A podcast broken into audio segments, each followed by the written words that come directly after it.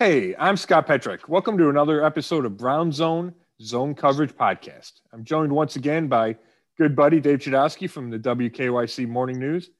I know you've been really busy, Dave, with a ton of stuff. You're working on some good stories. So thanks for taking time to talk some Browns with me. Um, are you ready? I am absolutely, and I want to thank you. I, I, saw you retweeted a few of my uh, stories that uh, I've had out this week. Uh, you know, emotional piece with my sister. Uh, she lost her son back in 2016.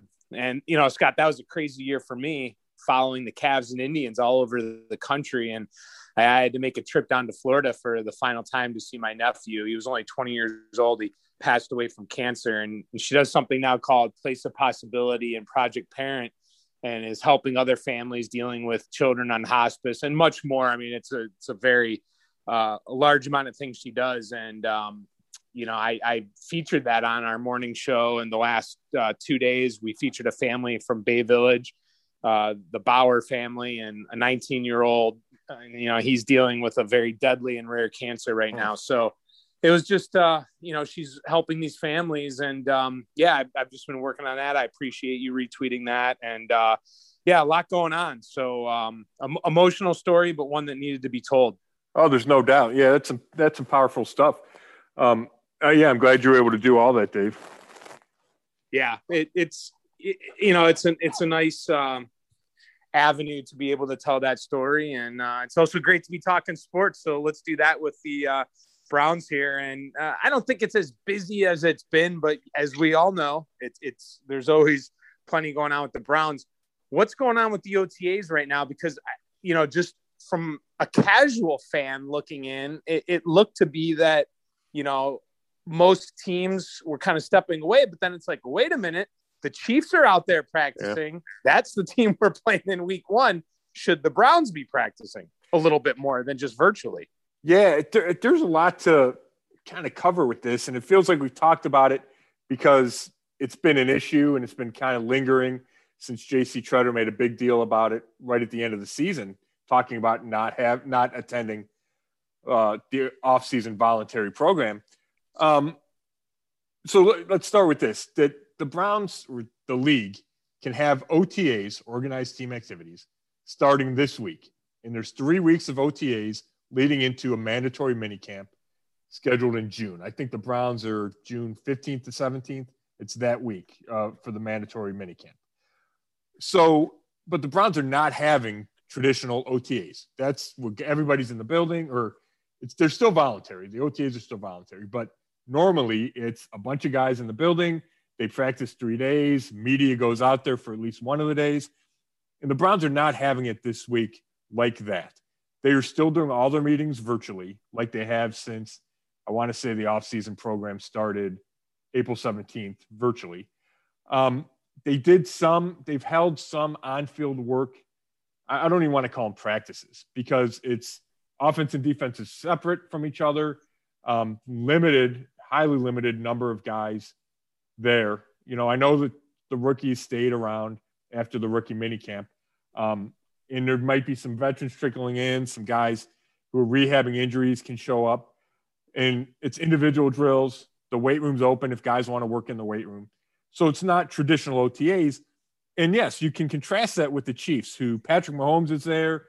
I think uh, most of the guys are there. Andy Reid's happy that the guys are there. But, and I understand the contrast, and I even understand fans. You know, there's not outrage is probably too strong a word, but there's some fans questioning why the Browns aren't doing it. And, but first of all, I don't think it's that big a deal, right? When you practice without pads and without contact in May and even early June, I don't think that has a huge impact on week one. I understand that coaches want the players there and probably any practice is better than no practice. Um, I just don't think it's going to be a factor when the Browns face the Chiefs in Arrowhead Stadium to start the season. Um, but it is interesting to track.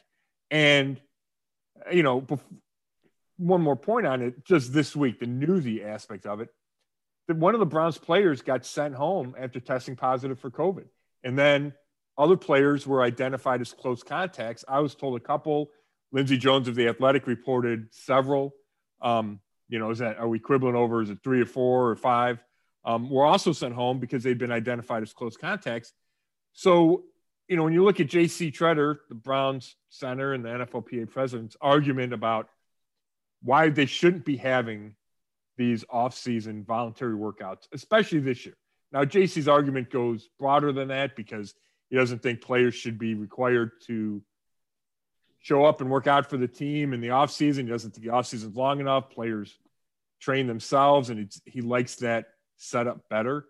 But one of his points, one of the union's points, is you know, we're still in a pandemic. There's still questions about COVID.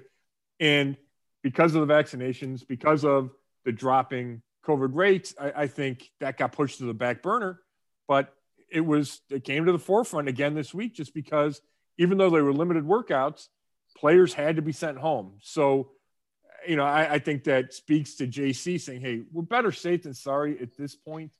Um, so, so that's what happened for the Browns. No real OTAs, and then they had to send a few players home from what would have been, you know, really limited workouts.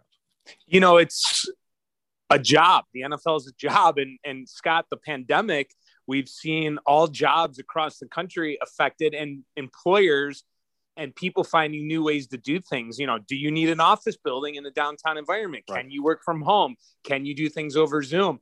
You know, it's kind of interesting here, almost as if obviously no one wants a pandemic, but I wonder if some players are kind of like, you know, this was a bonus for us in a way because you know, we don't necessarily need to do the things we've done in the past. That, that's a great point, John. And I, and I think you crystallize it really well. That's what was the real impetus for the movement of the NFLPA this offseason and led by JC Tretter, right? He's the president, but he's also been the most vocal when talking about this subject is they saw last year what happened when you didn't report to the offseason program in April and you didn't do OTAs in May and June, and you didn't have mandatory minicamp because they didn't. That was not an option. So the players saw that, and they felt how different their bodies reacted. And J.C. Tretter said at the end of last season, that's as good as his bodies felt. He still played every snap of 16 regular season games and two postseason games. Yet he said his body felt better. And he attributed to the fact that he wasn't always working out in the offseason to be in great shape to report in April because players feel that pressure to show up in perfect shape. He could take more time to himself. He could re he not rehab. He could train at his own pace. And he thinks that was incredibly beneficial. He says that even though OTAs are supposed to be non-contact, there's just too much contact, especially for offensive linemen. So that's one reason his body felt better. They point to injury stats that show there are fewer concussions and fewer offseason injuries. And of course, there would have been fewer because they didn't practice.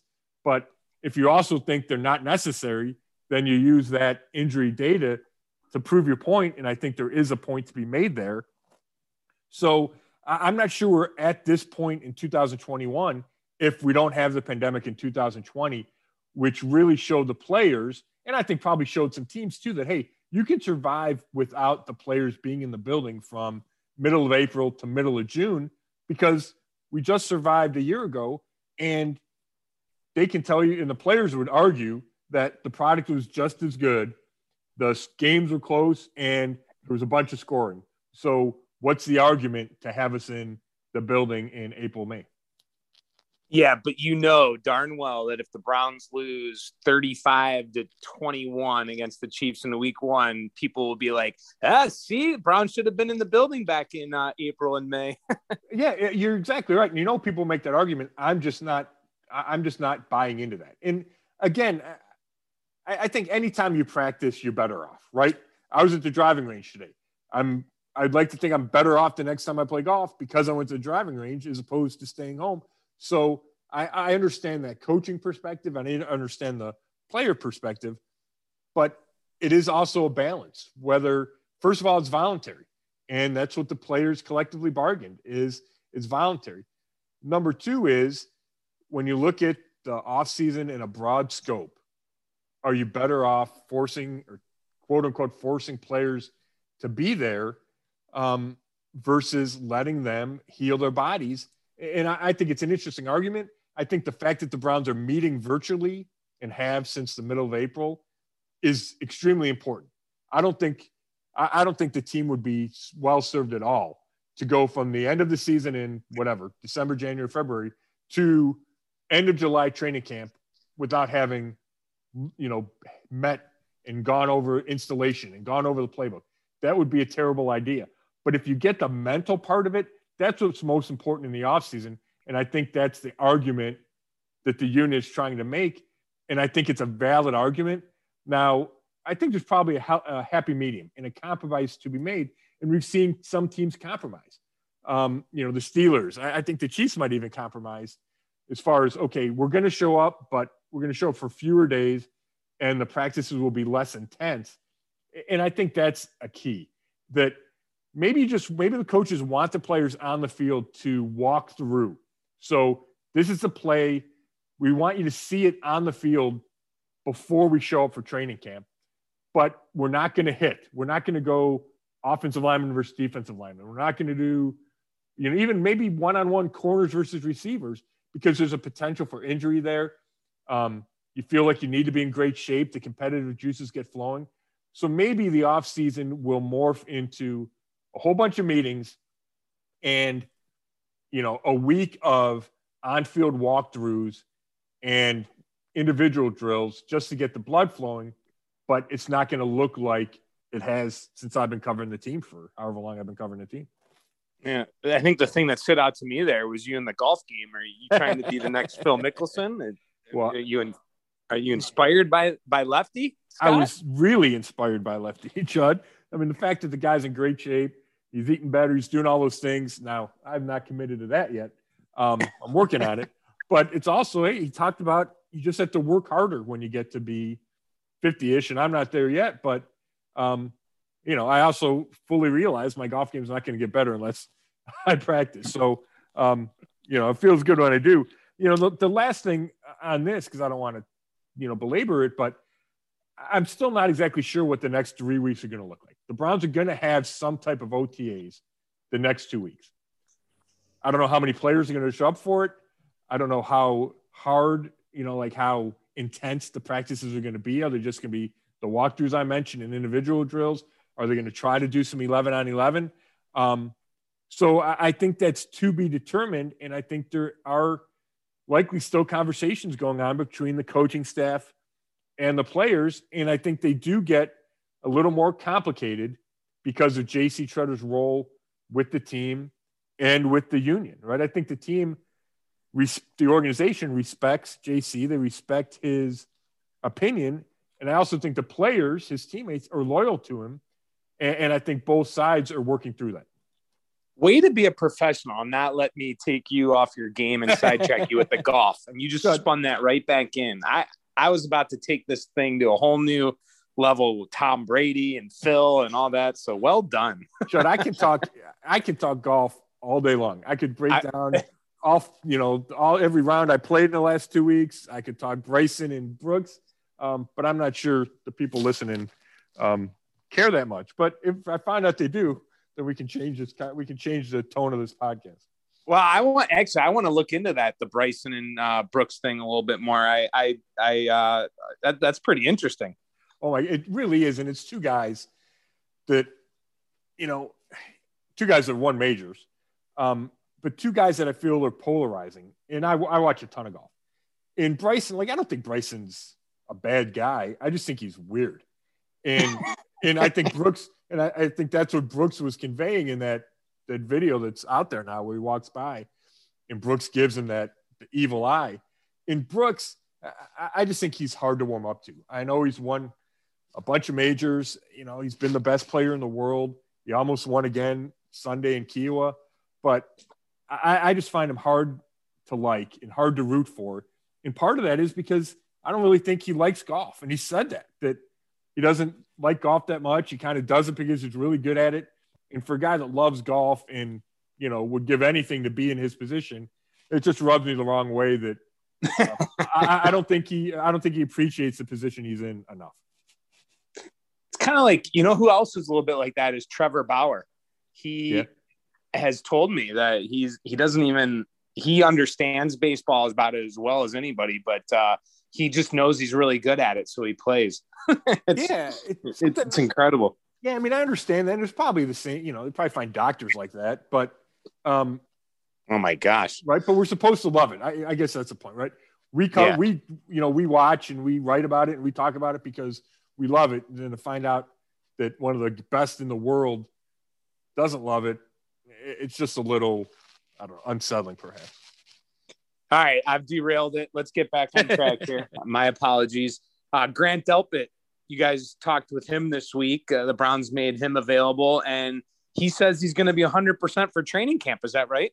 Yeah, he said he's on track to be 100%. Um, that's always been the plan, and he feels he's right on course for it, which is great news. Um, he said he ran 18 miles an hour. He said one of the key moments in the rehab was running 18 miles an hour on a treadmill at the end of March. He was in Florida, and that kind of showed him, okay, I'm kind of back. He said it's still there's still pain in it, and that's kind of an end of rehab problem with it. But he expects that to go away, and that's kind of the last hurdle for him. But you know, when you talk about Delpit, he was a huge loss a year ago, right? The Browns drafted him number 44. Joe Woods, the coordinator, runs a lot of stuff through his safeties. in the Browns made that abundantly clear when they signed John Johnson III to that big contract to start for agency, is how important safety is in Joe Woods' scheme. So to not have Delpit a year ago, I think really handcuffed Woods and what he wanted to do it forced Andrew Sendejo to play way more than the Browns wanted him to play, and we saw how that worked out. It forced Andrew Berry to trade for Ronnie Harrison Jr., which wound up being a real nice move, but he probably doesn't make that move without the Delpit injury. Um, so I think I'm really interested to see, first of all, if Delpit's 100% healthy when we start training camp and how he looks, right? Because I've, you know, I only, we only saw him for you know three weeks of training camp last year, and it was kind of eased in. He got hurt August 24th. Never seen him in a game. Never seen him in a preseason game, obviously, because there was no, was no preseason. Um, it's such a difficult injury. You know, if you have this late in your career, oftentimes it ends your career, and we'll have to see because that's what happened to Olivier Vernon, right? The, in the regular season finale a year ago. And he's, I want to say 31 32, Grant's 22. Is Vernon able to come back from it? Um, I expect Delpit to because he's so young, um, but you have to see it. And just to hear him describe it, he thought either somebody ran into him. I think he was backpedaling. He thought he ran into somebody or like ran into a golf cart because it felt so, I guess, jarring. And then he looked around and he looked at Jacob Phillips and said, Was that you? And he's like, Nope. And then he knew right away. He goes, What else could it be if it's that pain, you know, kind of in your lower calf? Um, so and then to see how Joe Woods uses him, right? You have John Johnson III, who I mentioned, Ronnie Harrison, who I mentioned, Grant Delpit. Where does he fit into that trio? And I'm sure all three will play a good amount, but is Delpit one of your two guys, one of your two every down safeties? My expectation is yes, but you need to see him, right? You need not only see him be healthy, but you need to see how he does in life in the NFL, whether that's training camp, preseason, and then as we get into the regular season. And what's it, what's interesting is if Delpit turns out to be what they hope he is and what they draft him for, I mean, that definitely can turn things around against guys like Lamar Jackson. Oh, there's no doubt, right? And and you're right because he's not the typical just center field free safety guy. Now he can do that, and that might be what he's best at, but he can also play down near the line of scrimmage. Um, and when you talk about Lamar, you talk about containing Patrick Mahomes, you talk about Josh containing Josh Allen.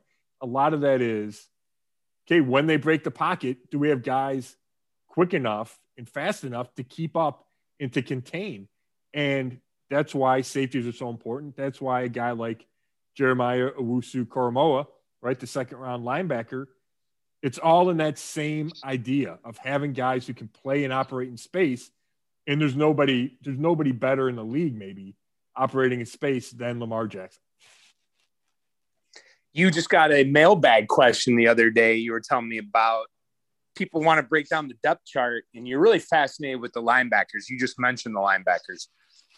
Yeah, I haven't I haven't answered it in the mailbag yet, but I think it's good that we can talk about this. Where you look at offense, and there's not a whole lot of questions about the depth chart, right? I can tell you who's starting, I can tell you who's second at tight end, who's second in running back, all those things. On defense, it's a little cloudier, and that's given the fact that they could have nine new starters, right? Because they made so many moves on defense in this offseason, free agency and through the draft. So, you know, I assume it's going to be Myles. Well, we know it's going to be Myles Garrett. I assume it's Clowney on the on the other end. I'm guessing Malik Jackson and Andrew Billings as your D tackles. Then you get the linebacker, and you ha- you really have to come up with three different scenarios when they go typical four three, right? Base defense, the other teams in two tight end situation or two tight end personnel. Who are your three linebackers? And then you go, okay, when you go standard nickel with two linebackers and whether it's three safeties or three corners. And then I think there's be plenty of time when Joe Woods goes three corners, right? They signed Troy Hill to play. So he's going to be your nickelback. And then three safeties.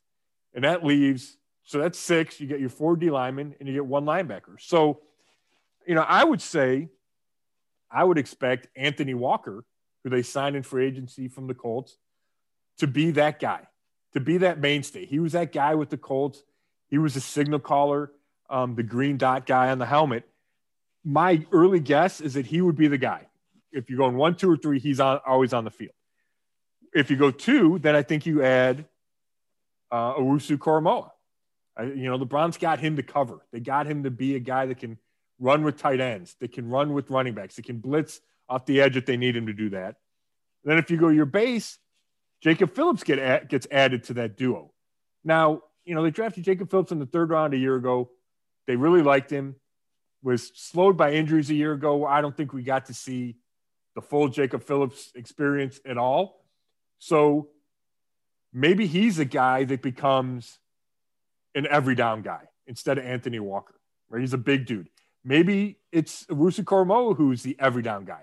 Or maybe Owusu Koramoah plays in nickel and dime, but not in the base package. And they go a little bigger and it's Phillips, Walker, and Sione Takitaki the Browns have a lot of options there. And I didn't even mention Malcolm Smith, who they re signed in free agency because he was so good in pass coverage in the nickel last year.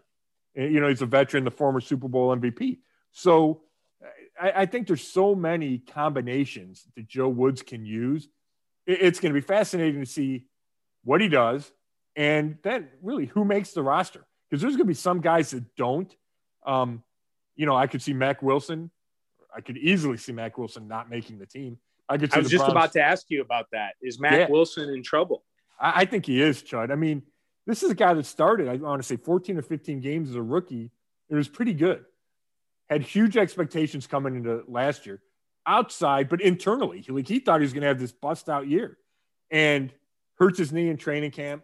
Is really slowed. Is never himself during the season, and he wasn't an Andrew Berry draft pick you know, you start to factor in all those things and the moves that the Andrew Berry has made at linebacker. And I just don't see a place for Mac Wilson. Now he could surprise me, but I think if the Browns got offered anything in a trade, they would trade Mac Wilson. And you know, Takitaki made strides last year, and he had a couple of big plays. You know, the pick six against Philly. Uh, I, I thought he might be the team's best run defender, but I also feel like the Browns want to go smaller and quicker, and he doesn't fit that mode, right? He's a bigger, a little bit of a thumper. If a team offered them a fifth round draft pick for the former third round pick, I think the Browns would take that in a heartbeat because I think they have enough other bodies. So it's going to, I'm really interested to see how linebacker winds up shaking out in a variety of ways. And then just to finish the depth chart, you go to safety or you go to the secondary. You know, it's going to be Denzel Ward for sure. I would I'm giving Greg Newsome the second to edge over Greedy Williams, um, but that'll be a competition to see who's that second starter. Uh, and then at safety, like I talked about, I, I, think it'll be John Johnson the third and Grant Delpit, but Delpit needs to earn that spot over Ronnie Harrison. got some uh, quick news items to hit, right? It's got yeah. salary cap bump, a change in uh, cuts with the calendar, and fans at camp, right? Yeah, it's real quick. The cap, the, the cap isn't set in stone, but the NFL and the NFLPA have talked about a ceiling of, I want to say, $208 million. And that's a huge jump from this year, which is in the 180s after the drop in revenue last year with the pandemic, right? Empty stadiums or nearly empty stadiums. So let's say the cap jumps even $20 million. First of all, that's a lot of money. Second of all, when you look at the Browns specifically, we're talking about a team that's trying to sign Baker Mayfield to an extension, Nick Chubb to an extension, Denzel Ward to an extension. And there's other guys, to me, maybe a tier lower, Wyatt Teller, Ronnie Harrison. Um, and so I, I, having an extra $20 million is huge. And it's huge as you plan, if you're Andrew Berry and Paul DePodesta, okay, we can pencil in Baker at this much and Denzel at this much and Nick Chubb at this much and really set up the long term salary cap. And that's what those guys are really good at. And if it rises 20 million from 2011 to or 2021 to 2022, it's going to keep getting higher because that's when the new TV contracts kick in. And it's factored into the to the 2022 cap because they know there's going to be a bump, but the real bump will come after that. And, and I think that's comforting for teams with a lot of talent, like the Browns have, and a lot of young talent that you're going to have to figure out way ways to pay guys on extensions. Um, I, I think it's good news for the Browns. How about the fans at camp? So it always seems, I mean, it is just tradition that on Labor Day weekend, that's when you know what the roster is going to look like, you know, after all those exciting preseason games. But that's going to change, huh? Yeah, because there's only three preseason games, the preseason ends a week earlier. So the NFL decided they're mm-hmm. going to have cuts almost a week earlier. So the cut down to 53 will be August 31st. It's a Tuesday. And then that 53 group, right? And we know that it gets tweaked because there's waiver claims and what have you. That 53 man group will be together then for two weeks before the season. So I think that's a chance for some cohesion to be built, some really good practices where you don't have 90 guys, you have your 53 plus practice squad that you can focus on preparing for that Chiefs game, right? That's two weeks of at least two weeks of all eyes on the Chiefs. Um, it, it's just going to be different though, because we're so used to the NFL calendar. Um, you know, not to name drop, but I remember being at Andre Andre Knott's wedding, and I was on a phone call, a conference call with Tom Heckert talking about the cuts because Andre got married in Labor Day weekend. So there, it felt like there's always something going on, and you're managing you know, final cuts and you're starting your season preview stuff. And now there's a little bit of a gap there because we're missing that fourth game, fourth preseason game. Who's what? Whose wedding did you say? Andre Knott. Yeah. Oh, okay. Yeah. Uh, oh no, but you were talking about Heckert, right? Oh yeah, it was Tom Heckert yeah. when he was the but, GM of the Browns. Yeah. But you're name dropping not right? Correct. I'm name dropping. Yeah, I'm name, name dropping. Yeah, exactly. I'm just playing around. Are those raindrops or name drops? That's what, that, uh, Andre is great. Um, and then fans at camp, I mean, that's you know, you're just starting to see every day a return to normalcy. That that's certainly uh, that's got to be great news for fans. Yeah, I mean, it was just so different last year, right? I was able to get out there and cover camp. Now it was different for us too, because usually, I mean, you've been out there, Chud. You had access to wherever you want to go. You, you're inside the ropes. I could get real close to drills, and here we were cordoned off into one spot um, and you're looking through your binoculars a lot. So hopefully that changes from a selfish perspective. But you've definitely felt the absence of fans. It just didn't have any anywhere near the intensity that you have when fans are there. So, um, you know, I, I know that the NFL expects there to be attendance at training camp. They expect stadiums to be 100% capacity. So it's going to be interesting to see if there's any protocols in place how close the fans can get. Do they still do autographs? You know, is there a difference between vaccinated fans and non-vaccinated fans at camp or at the stadium?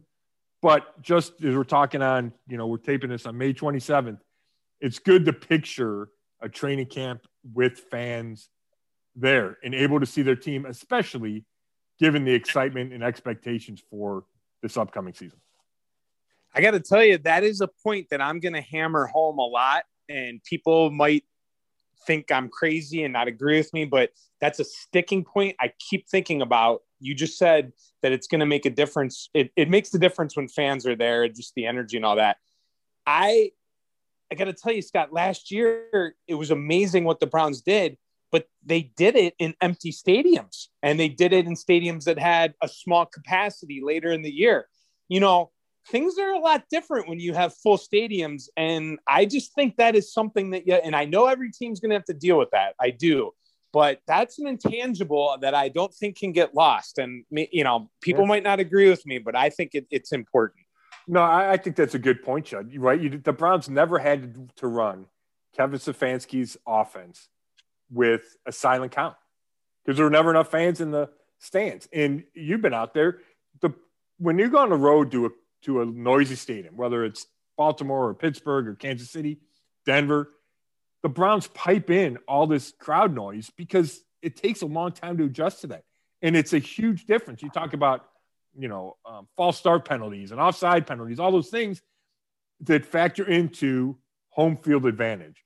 So I, I think it was, you know, in air quotes, easier for the Browns a year ago. And that's going to be something that they have to adjust to. Now, you know, the opponents coming into FirstEnergy will have to adjust to, and that place will be rocking and rolling.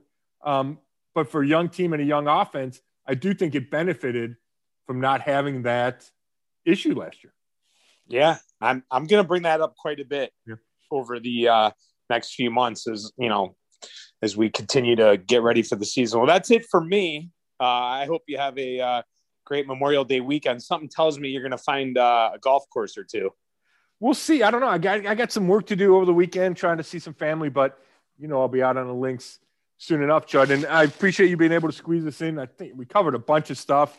Um, got sidetracked a little bit talking about golf, but I'm always good with that. So let's do this again next week. Um, maybe we'll have an OTA practice to talk about because um, hopefully we'll be able to get out there and watch one as a media and talk to some guys, and it'll feel like the off-season programs really get going. So thanks a bud, bunch, Chud, and we'll talk to you next week on the Brown Zone Zone Coverage Podcast.